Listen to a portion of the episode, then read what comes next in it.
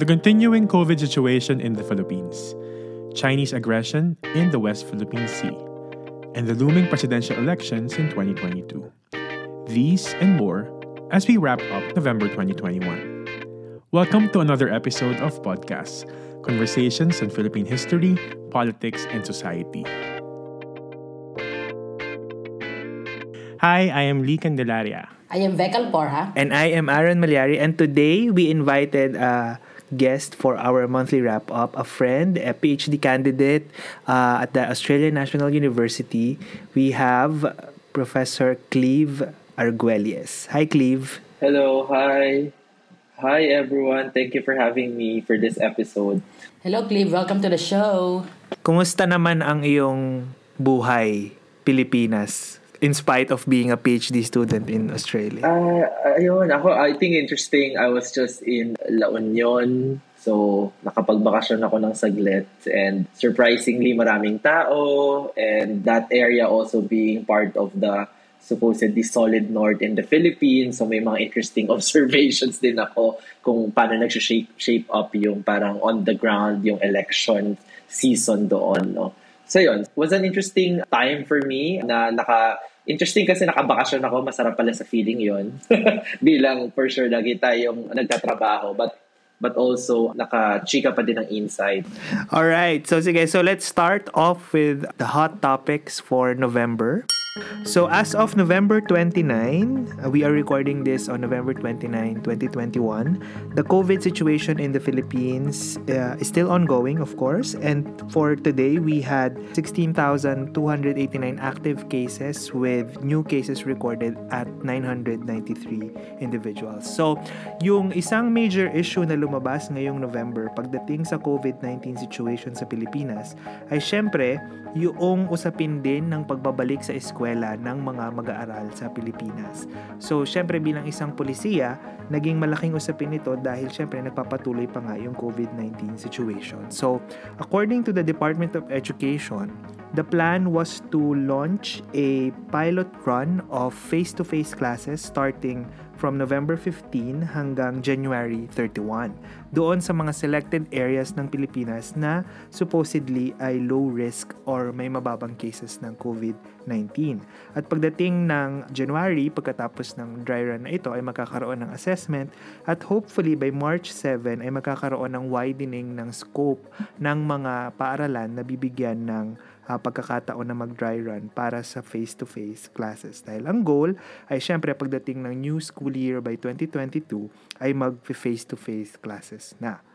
However, medyo naging malaking usapin ulit siya towards the latter part of this month dahil na-record ng South Africa ang isang bagong variant, na-discover ng South Africa ang isang bagong variant ng COVID-19 Initially ay ito ay pinangalanan Omicron ng World Health Organization at ito ay na-sequence nga sa South Africa. At supposedly, ito ay may mutation na medyo kakaiba kumpara doon sa mga nakaraang variant, lalo na sa Delta variant. At supposedly, ito ay highly transmissible at meron siyang certain level of capacity na maging resilient or mayroon siyang reduced sensitivity doon sa antibodies na nai-induce ng mga vaccine. So nagkaroon ng of course global reaction again sa bagong variant na ito to the point nga na nagkaroon ulit ng mga pagbaban ng mga travel from South Africa at mga neighboring countries na syempre nag-spark rin ng reaction from South Africa dahil nga sinabi nila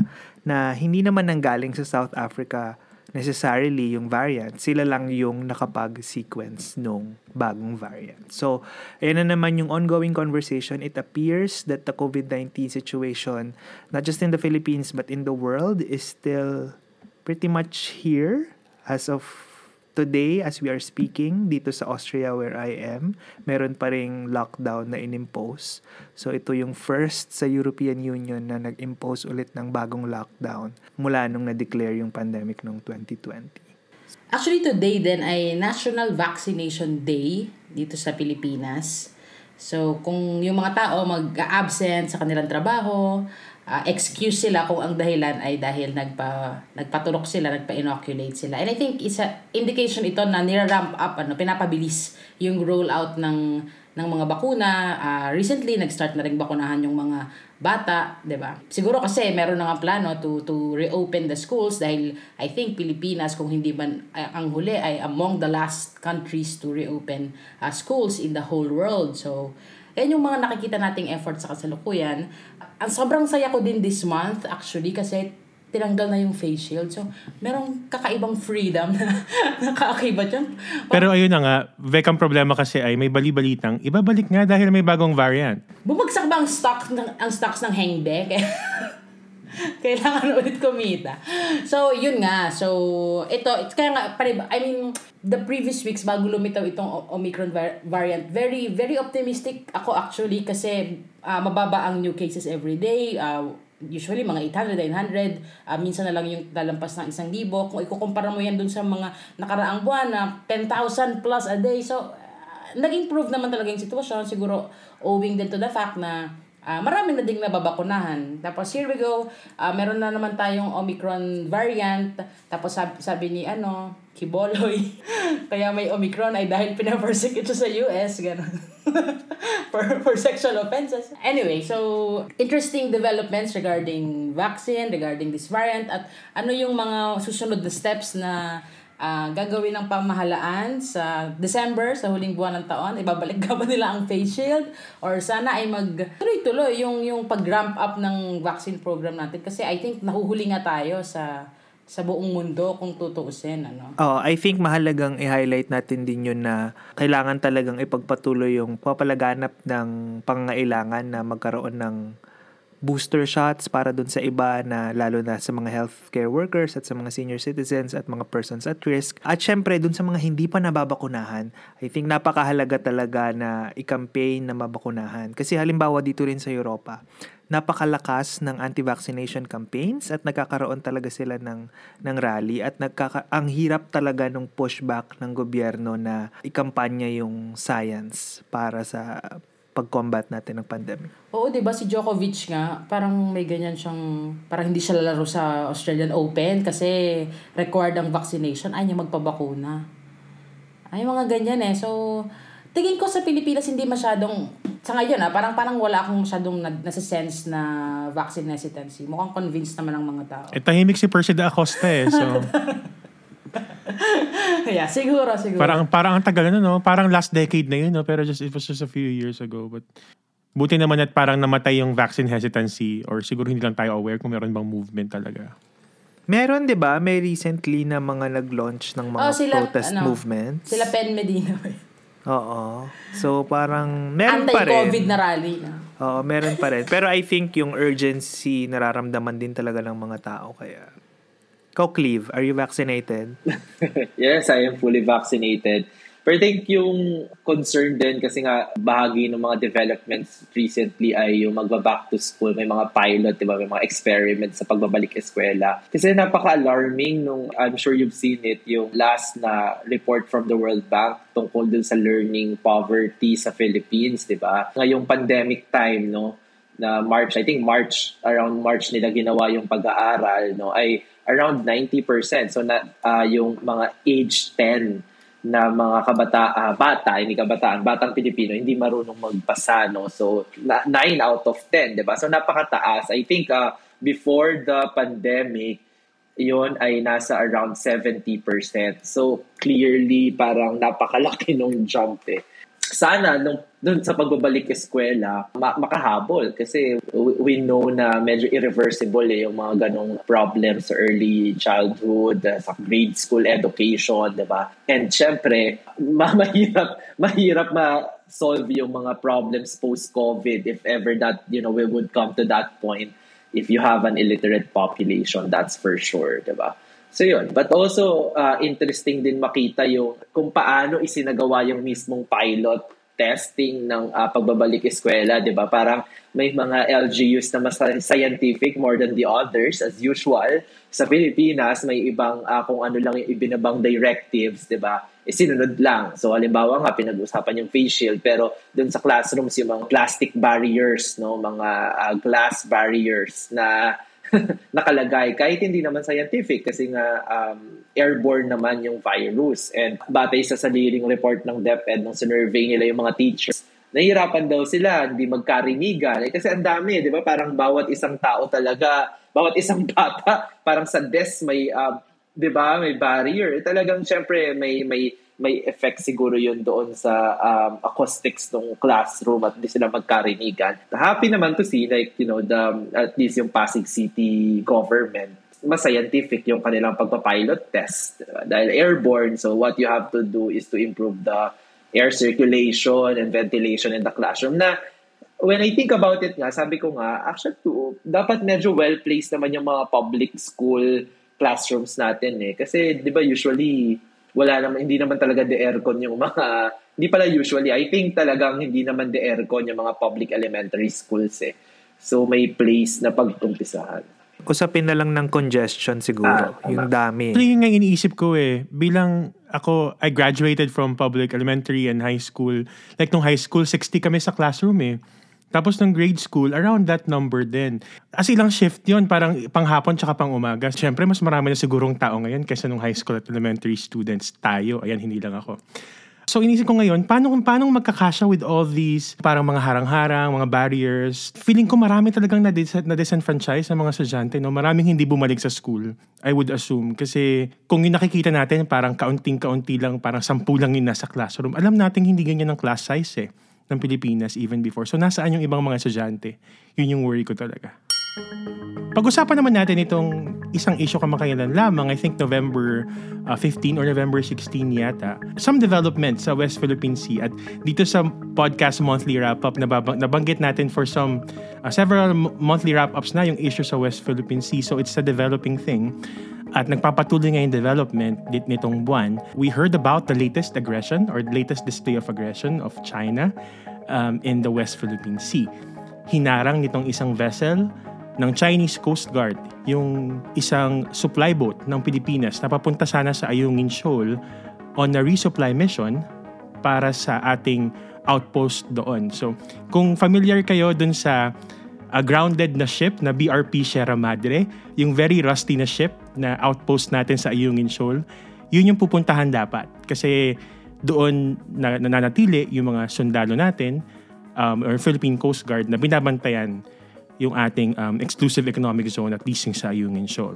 So on their way there, uh, hinarang at na-water cannon yung ating supply boat. Nito nga, uh, yung ating DFA secretary, si uh, Roxin, I think already lodged a complaint and already talked to Beijing diplomats regarding this issue, regarding this incident. And President Duterte himself already expressed his anger. At ang exact word niya, niya nga sa isang regional summit ay he abhors the recent altercation with the Chinese. Probably one of the stronger stances in Duterte since this issue has has surfaced. No, what can you say about this issue? Lalo pat paparating ang eleksyon. I'm pretty sure na isa itong West Philippine Sea sa mga magiging key points of contention among uh, our candidates. Ano? At yung pagpapatuloy rin siguro ng aggression kasi feeling ko mapag-uusapan itong issue na ito, particular kasi connected siya sa relationship ng Pilipinas sa China. At nabalitaan ko rin na nito, nito lamang si Ping Lacson, isang presidential candidate, ay uh, nagpunta sa kung saan man sa West Philippine Sea um, to maybe signify his intent to defend um, our um, our territorial rights um, in these waters. So, yeah. What can you say about this? So, syempre, napakalaking usapin nga niyan pagdating sa territorial disputes natin, sa ongoing seeming ongoing uh, battles natin with China in spite of all the successes that we had in the international uh, tribunals and arbitrations no? So uh, at syempre napakalaking usapin yan ngayon lalo dahil paparating nga yung yung eleksyon katulad nung nung sinabi ni Lee no? So isa yung malaking flashpoint ng 2016 elections for example kasi tinanong din talaga yung mga kandidato noon kung ano yung stand nila pagdating sa territorial disputes natin with with China at yung ma- kung maalala natin syempre yung jet ski remark ni uh, President Duterte na talagang nag-boost ng kanyang uh, imahe at nag-create ng maraming conversations online at offline no? So ngayon na uh, meron ulit ganitong act of aggression let's call it that no? Dito sa sa West Philippine Sea uh, napakahalaga nga na mapag-usapan natin ito in the context of the elections in the Philippines kasi yung pagpapalit ng administrasyon syempre could signal a new policy towards uh, China at least yung positioning natin towards uh, China. Yes, so ay isa yan sa mga kailangan nating abangan uh, as as the campaign period uh, goes on. Ano yung pronouncement ng iba't ibang mga kandidato. Uh, for example, what would be the what would be the the divergent point from from the current policy being implemented by the by the incumbent administration at yung iba. So halimbawa, in a meeting with the Rotary Club, Vice President uh, Lenny Robredo already spoke about this issue at sa kanya malinaw na uh, kailangan nating i-uphold yung ru- ruling, arbitral ruling regarding the West Philippine Sea pero at the same time, sabi din niya, kailangan nating i-revisit halimbawa yung long-standing alliance natin with the United States. Pero at the same time, uh, we should also tap on our ASEAN neighbor. So I think yung pronouncements ni Vice President Robredo regarding her plans on this issue ay reminiscent of policies na pinlano ano ng ng Liberal Party nung sila ay nung sila ay ang ruling coalition nung panahon ni uh, nung previous administration ni uh, Noynoy Aquino ang inabangan ko ngayon would be ano ang magiging pronouncement ng ibang mga kandidato na mas may na mas may affinity sa current administration? Like syempre yung yung magiging uh, pronouncement dito nila uh, sino nga ba sino ba kasi talagang administration candidate?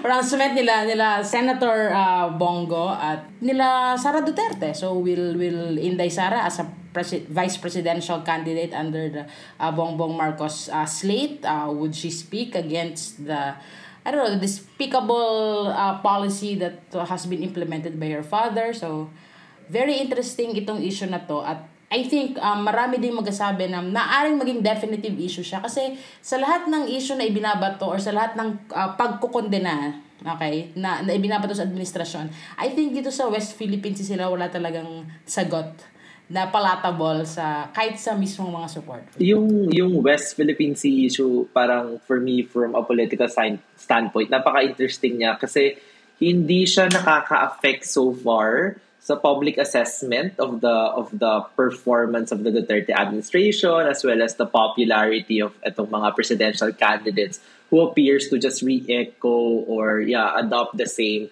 uh, pro-China policy of President Duterte. Parang consistently nakikita natin sa mga survey results na yung mga Filipinos, they don't like what the government is doing in response to the West Philippine Sea issue. Parang very clear yon. They're also not fans of uh, China, uh, either parang neither China nor the current Chinese President Xi Jinping.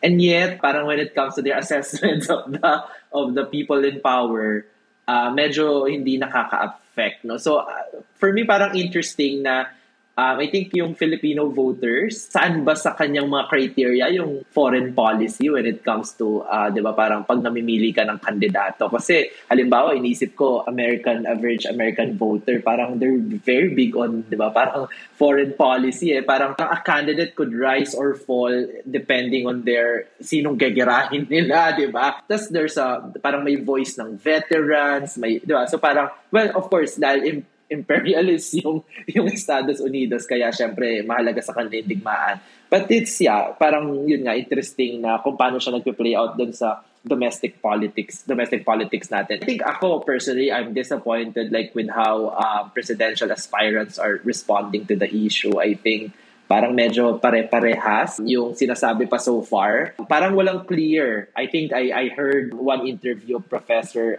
J. Batong Bakal, our, our resident ano, no, maritime law expert, na it appears to be that even our presidential aspirants, you know, have yet to really show the public, tell the public ano yung kanilang long-term policy of engaging China.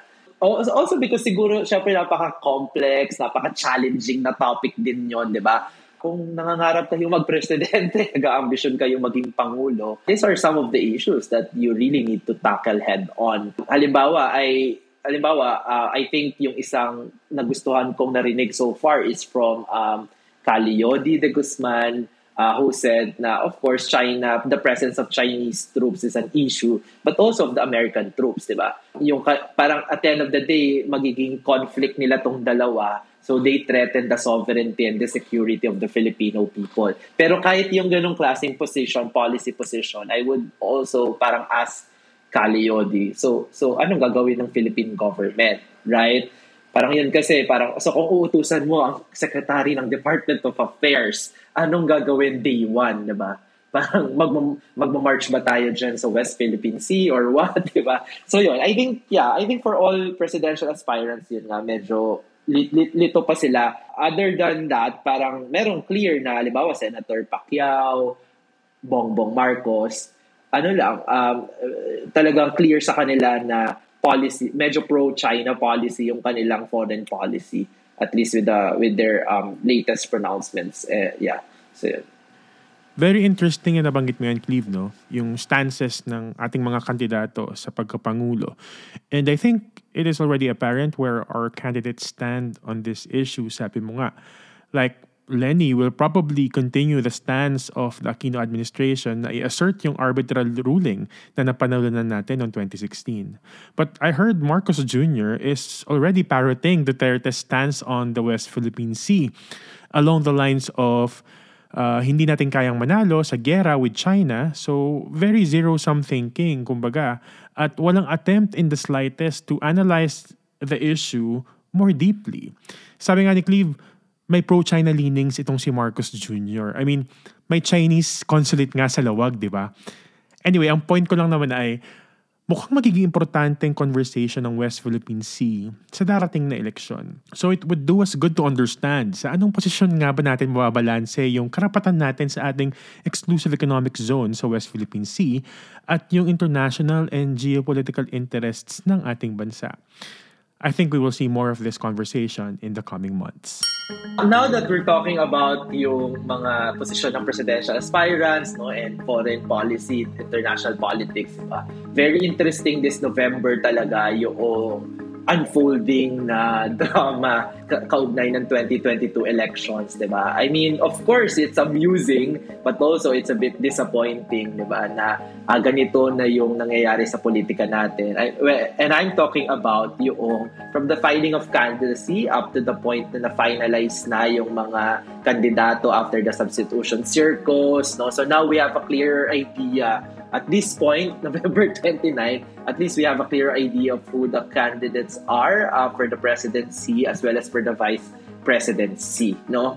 Whether it's a good development or not, well, yun ang uh, parang I think alam natin na medyo hindi talaga good yung naging development this past weeks no regarding the elections. Aside from the substitution circus na clearly pinaglalaruan ng political class yung taong bayan, 'di ba, na they're just um, may mga placeholder lang sila tapos i-withdraw, papalitan because um, nag-uusap-usap pa sila.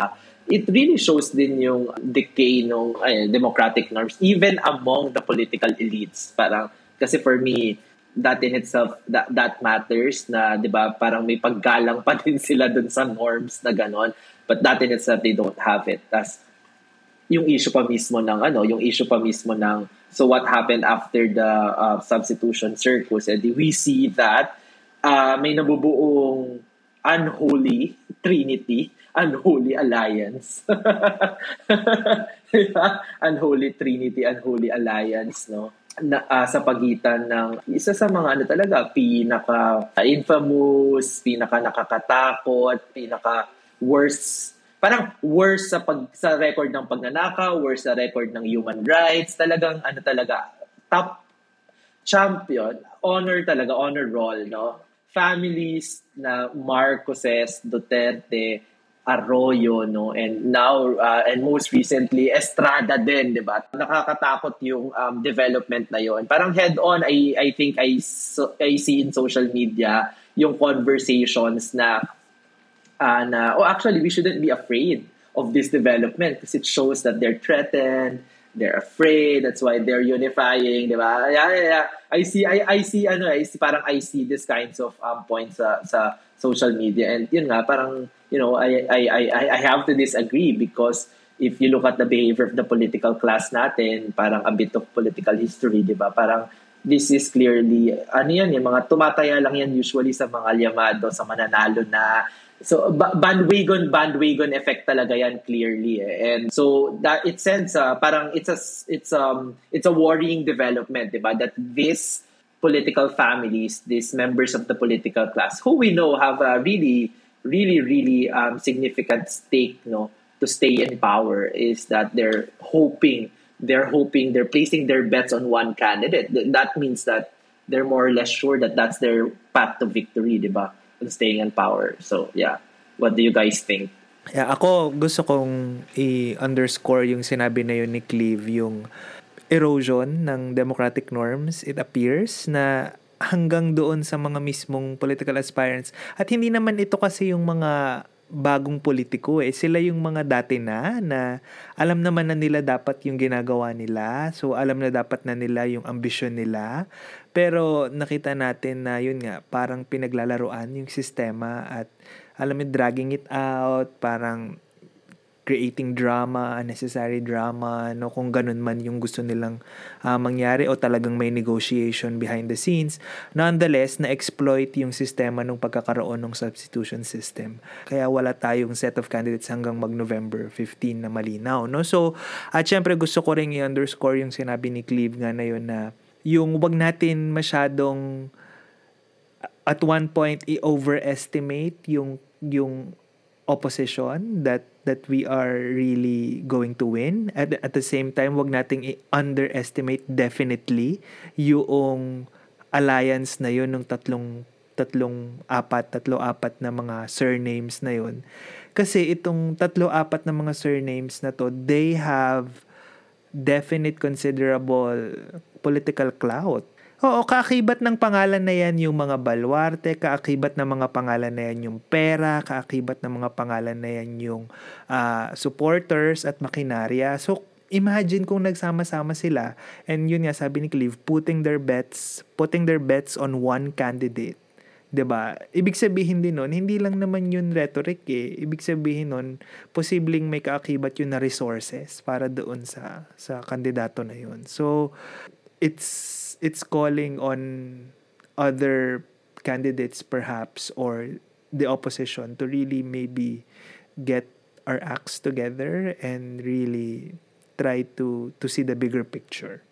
Yun yung yun yung akin. Ako yung November 15 sobrang gulo nitong araw na to kung maalala niyo sobrang Sobrang what Sobrang the, what, what hanggang gabi. Hanggang on? gabi. Mula uh, umaga hanggang gabi. Parang, eh, parang you have the president himself declaring na tatakbo siyang vice president tapos biglang si Inday Sara nag-file ng vice president ng, ng candidacy for vice presidency and people were like so would it be Duterte versus Duterte tapos biglang ang ending uh, the president would run for senator so senator ang gulo, parang ano nangyayari? Tapos yun nga yung surprise, parang merong nag, magkahiwala yung, yung slate na sinusuportahan ng Pangulo at yung slate na kinabibilangan ng kanyang anak. So, some people may see this as maybe, there's some internal feud going on sa kanila na hindi natin alam. Pero ako, sa totoo lang, ayokong mag-overrate, mag-overrate dito. Tingin ko they're just placing their bets everywhere.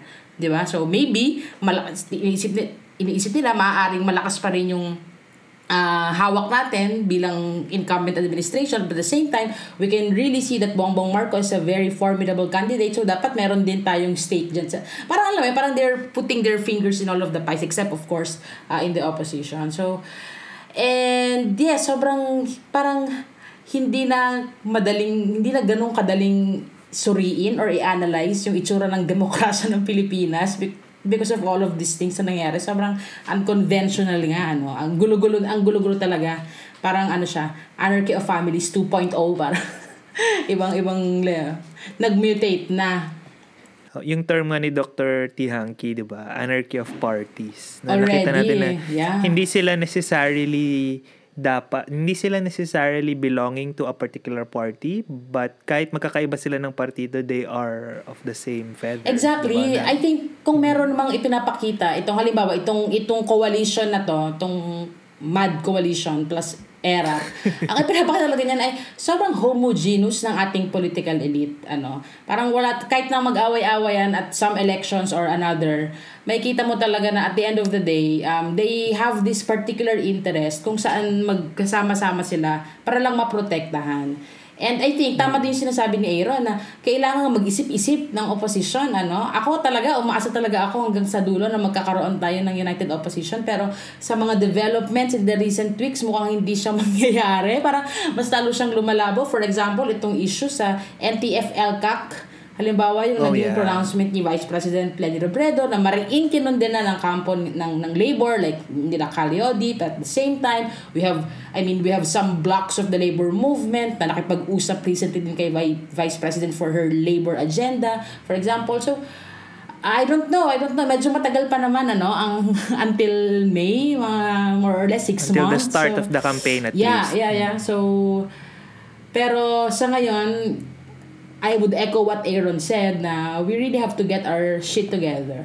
Well, while I agree na totoo naman na may time pa, ilang buwan pa bago yung election, actually hindi pa nga talaga simula ng campaign period eh, no? Sa February pa talaga yan. Pero crucial din talaga itong period Exactly this period, ano? Yes. The substitution deadline may have ended noong November 15, but a lot of things can and still will happen. Bongo, in fact, is set to withdraw. Ewan ko kung nabaltaan nyo, pero mukhang iiyak ulit siya one of these days in one of his Oh, speeches. definitely. So, kapag nangyari yun, sino na nga ba talaga ang admin candidate? Ako, ang tingin ko talaga, it's gonna be Marcos Jr. Kasi, for one, pinaparot na nga lang niya yung stances ni Duterte, like yung sa pro-China stance niya or yung sa NTF-LCAC. Pero, you know, more than these issues, iniisip ko rin how Duterte in general ruined our elections. I mean, I mean, Rodrigo Duterte, who started the substitution game, who upended the democratic system, and now who's immersing the Filipino people sa napakalalang drama ng pamilya at succession sa politika. Kailangan natin magbalik siguro sa core values ng ating demokrasya para ma-realize natin na kailangan may pagbabagong maganap at hopefully mangyari ito sa darating na election. Ano? Actually, ano, kasi sobrang dala na nung drama. And I think tayo bilang mga, I think part of the critical mass, kailangan din nating maging vigilant on the way uh, conversations are are being framed regarding this election. So halimbawa, uh, Rodrigo Duterte recently, 'di ba, may mer- meron siyang mga pronouncement na yung isa naman diyan, very weak leader pangalan lang ang meron saka nagko-cocaine kasi yan tapos people were very quick to react because it was well it was it was really comical and kind of funny. But at the same time I think we should be careful on on how those kinds of on how we are letting those kinds of pr- pronouncements shape the conversation. Totoo ba issue ba ulit to ng droga? Yun, I think kailangan nating maging um, aware about those things. And siguro uh, especially for our friends or for our listeners na may may clout so to speak ano ay gawin nila yung kanilang role I think or play their role na ma- ma-shape yung conversation towards more meaningful ones kasi sobrang daming mahalagang issue na kailangang pag-usapan sa election. Yeah, ako gusto ko lang din siguro itanong to kay Cleve bilang isang political science scholar. Kasi yung yung impression ko when when for example in the in the 2010 elections, the campaign was really directed against GMA for example. Alam mo yon na parang yung narrative ni Pinoy was really kung walang corrupt, walang mahirap, and everybody sort of followed suit na labanan natin ng corruption and so on, ganyan. ba And then in 2016, uh, when Rodrigo Duterte, you know, began his overtures towards populism, doon na direct yung conversation na ano ba yung polisiya natin about this. Parang yung impression ko kasi so far at this early stage of the presidential uh, elections coming, para kasing wala pang ganong narrative or wala pang critical conversation na iniikutan yung mga kandidato no parang wala pang wala pang nagsiset nung debate parameters if I may say ba na parang ang dami pang issues it's still everywhere kaya kaya din ang daming nangyayari what do you think Cliff? Yeah, I think kasi parang kung titignan natin how the par, how the election land, landscape is shaping up, malaking difference between 2010 and 2016. 2010 was, I think, uh, a change kind of like election. Ang Oo. labanan ay Tama, sino oo. ang change candidate, sino ang totoong change candidate, what kind of Mm. change would you promise? Because at that point ng 2010, uh, dapang-dapa na yung ano eh, yung uh, uh, popularity ni uh, Arroyo noon eh, 'di ba? So kung ba- kaya nga ang kaya nga uh, when Gibot Eudoro, 'di ba, was anointed as the administration candidate, alam ng lahat na oh kiss of death 'yan. Parang Oo. goodbye sa yung presidential ambitions because 'di ba hindi wala na 'yan. But I yun yung I think that's the biggest difference because eh, now what we see is that si President Duterte meron pa din siyang power to influence yung Hmm. public opinion in terms of who should be the next president. In fact, he remains popular. His policies are still popular. And uh, kaya this election is a continuity one. Kaya nag-aagawan ngayon ay sinong makakapagpatuloy ng um, legacy ni President Duterte. And in fact, um, you would be surprised even uh, Vice President Lenny Robredo would say that she wants to continue build, build, build because we know that that's a very popular policy of this administration regardless of the so many problems. Uh, I mean, alam natin may problems but like kung public opinion lang yung batayan, you have to say it. Otherwise, you lose all of the parang Hmm, voters exactly. agad, di ba? So parang ganun siya, eh, labanan siya ng sinong makakapagmana ng legacy. Unfortunately, di ba, um, kahit gaano, ah, actually the term is winasak ng uh, pamahalaang Duterte yung Pilipinas, eh, yung, di ba, parang ang labanan pa pala ay sino magpapatuloy noon, di ba? Ng So, pangwawasak. yeah, but, and, but, but I, what I want to, parang, babalikan ko yung um, sinasabi kanina kasi ni Vec na, so halimbawa nga when President uh, Duterte was um, accusing certain presidential candidate of using cocaine, of being a weak leader, we see nga that parang sa some of the opposition, unfor ano ha, hindi, ano to, ah, baka yung ating mga listeners na opposition, baka bakit naman puro criticism sa opposition? Well, kasi yung social media ko din ay echo chamber ng opposition, so that's what I see. Same. 'Di ba? So parang so medyo doon ako nakakakuha ng okay, so what do I have to say about this? So parang feeling ko nang when that was welcomed, yung remarks sa'yo that was welcomed by uh, opposition voters, I was I was a bit worried kasi I think what is also uh, clear so far, what is emerging so far is that napapakita yung parang may absence ng political imagination and political experimentation on the part of those who want to stop the the MAD plus Estrada alliance. Parang feeling ko the fact na na-miss yung substitution deadline nang walang umusbong na serious na parang combination, paglalaro. I mean, if you look at the ruling coalition naglalaro sila, nag-experiment, willing silang mag-experiment. Precisely because you know, they want to stay in power. But also, I was I was expecting that you know um, those who want to stop them, the opposition, will have the same kinds of like political imagination. O ikaw, um, ah, o ikaw Mayor Isko, mag-ano ka, mag ah, sen- senador ka, promise natin sa iyo Senate presidency. Ikaw ganito ka, Kalyo di ah, magiging dole. Oo. I don't know, like I think I think meron Mhm. ah, na parang mga public um, clamor if you will. Pero parang gusto kong makakita ng serious attempts ng mga candidates on the non-administration candidates to experiment na Oo. pa- magpakita din kayo bakit sila nagmi-meeting sa Cebu mag-meeting din kayo Correct. sa Pasig or somewhere mag-meeting din kayo magpakita din kayo nang nagtatry kayong mag-experiment parang kung hindi na lang din ab kung hindi man lang absence ng political imagining also PR Parang, exactly. you know I mean, Packaging. na, hinahag nila yung news cycle precisely because parang may may excitement na you know they're they're considering different kinds of like alternatives parang for all the talk that we always say that the opposition would like an alternative parang there's also a refusal to really experiment on what kinds of alternative would the people like try to embrace Hmm. 'di ba Yeah. um, with with no offense to um, parang mga opposition candidates ngayon uh, parang I I see that some of the may may may may uh, may talk of trying new things.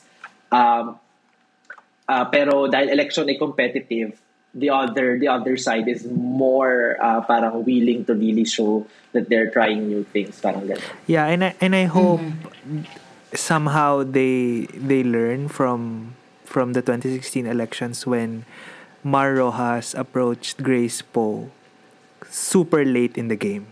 Alam mo yon na parang it could have changed the tide of of the elections had it been done way earlier. Pero hindi nila na natrabaho siguro earlier uh, either on Grace Post side or on Mar Rojas' side. Kasi sila naman yung dalawang pinaka-formidable na candidate na may chance na, na manalo nun against Rodrigo Duterte. So, parang sana lang hindi sila ma-frustrate ulit this time around with trying to play catch up kasi yung yung machinery ng administrasyon ay tuloy-tuloy yung pagki-create ng ng scenarios eh. So So mukhang uphill talaga itong battle to for the opposition. Pero at the same time, I won't very easily give up on hope as well. Of Kasi course. kita naman natin sa datos, ano, ah, halimbawa, ah, Vice President Leni Robredo na talagang pumoposisyon bilang ah, the opposition candidate ay upwards naman ang kanyang mga numero sa mga recent survey. So let's just hope that in the next uh, in the next weeks or in the next months leading to the campaign period and leading to the election, they would do the right things or they would do better to to keep up with this number at makadikit kasi alam naman I mean we know what happened in 2016, 'di ba? Ang kailangan lang naman niya ay makadikit sa numero ng kanyang kalaban and look at where it brought her, 'di ba? So from 'di ba? 1% to vice president kayong tawag sa kanya eh. So, I, I, I know iba yung terrain ng election na to, pero at the same time, I think we've also learned some important lessons from the past. Kaya mahalaga talaga yung kasaysayan. Yes, exactly. So, ayan. So, makinig kayo ng podcast para, yeah, you, you can learn more. So, that's it for November monthly wrap-up. So, tuloy-tuloy ang aming mga episode for the season 4. Hindi na bago yan. Kung saan uh, pinag-uusapan namin yung iba't ibang mga issue na ni- pina- pinapaniwalaan namin mga critical na issue sa conversations, especially uh, during this very critical period in, in our political history. Again, we would like to thank Cleve Arguelles for joining us in this episode. So thank you very much, uh, Cleve. Uh, baka meron kang gustong sabihin sa ating listeners. Baka may mga projects ka dyan. Or I don't know, maybe um, gusto mo i-plug or baka may message ka sa podcast listeners natin. Hindi, ang gusto kong i-plug ay yung ah, kasaysayan. Parang etong na-realize ko pagka election cycle lagi, ah, marami tayong commentaries na based on recent developments. But it's really important to go back yung development ng, yun nga, yung ah, history ng election sa Pilipinas and you'll see yung behavior ng political class, yung kanilang um, what's, you know, uh, the usual, di ba? And how they they keep staying in power. At yun, maraming salamat ulit for having me for this uh, November uh, monthly wrap-up episode. Thank you for joining us, Cleve. At sana next time ay magpaunla ka ulit na mag-guest sa aming, uh, maybe sa regular season. Ano. Uh, and with that, we end another monthly wrap-up. So November na, isang buwan na lang, magma-monthly wrap-up tayo for the last time this 2021. Very exciting times. As always, you can find us in all major social media platforms. We are on Facebook, Twitter, Instagram, and you can also watch our episodes on YouTube as well. Just look for Podcast TV. We are also in all major podcast platforms. We are on Anchor, we are on Apple Podcasts, Google Podcasts, and of course, we are on Spotify. You may also want to visit our website, podcast.org. Thank you for listening and have a good day!